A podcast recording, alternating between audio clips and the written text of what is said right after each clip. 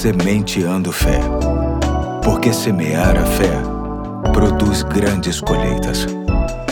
Aqui é o Pastor Eduardo. Hoje é quarta-feira, dia 22 de dezembro de 2021, e chamo sua atenção para um novo episódio da série Semeando Natal, que foi inspirado no devocional Jornada para o Natal da Rede 316, e quero ler hoje Zacarias 9, 9, que diz: Alegre-se muito, cidade de Sião. Exulte Jerusalém. Eis que o rei que vem a você, justo e vitorioso, humilde e montado num jumento, um jumentinho cria de jumenta. Alguns questionam a razão e a simbologia por trás dessa profecia, a qual foi cumprida pelo Messias ao entrar em Jerusalém no dia conhecido como Domingo de Ramos, Mateus 21, de 1 a 11. Na verdade, há tanto uma explicação lógica quanto um motivo simbólico nesse episódio. Por que Jesus não montou um cavalo, por exemplo? Do ponto de vista lógico, o cavalo era considerado um animal de batalha, enquanto o jumento era naturalmente dócil e calmo,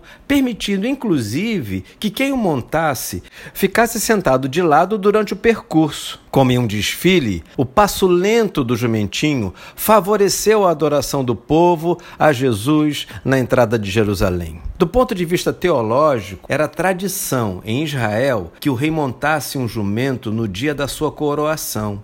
Isso porque o jumento tinha um alto valor de mercado e possuí-lo em grande quantidade simbolizava riqueza. Contudo, a simbologia mais importante é a menos aparente. Jesus entrou aclamado como o rei que viria, o Messias, satisfazendo a profecia de que o rei justo e salvador viria montado sobre um jumento. Eis que o teu rei virá a ti, justo e salvador, pobre e montado sobre um jumento. Eis um misto de realeza e humildade. O Messias viria a Jerusalém e seria finalmente reconhecido e adorado. A grande ironia é que Jesus foi para a cruz na sexta-feira seguinte. Posso garantir que muitos dos que gritaram Hosana, bendito rei que vem em nome do Senhor, também gritaram crucificam como aquela multidão, muitos ainda hoje reconhecem várias qualidades de Jesus, caráter, ensino, amor,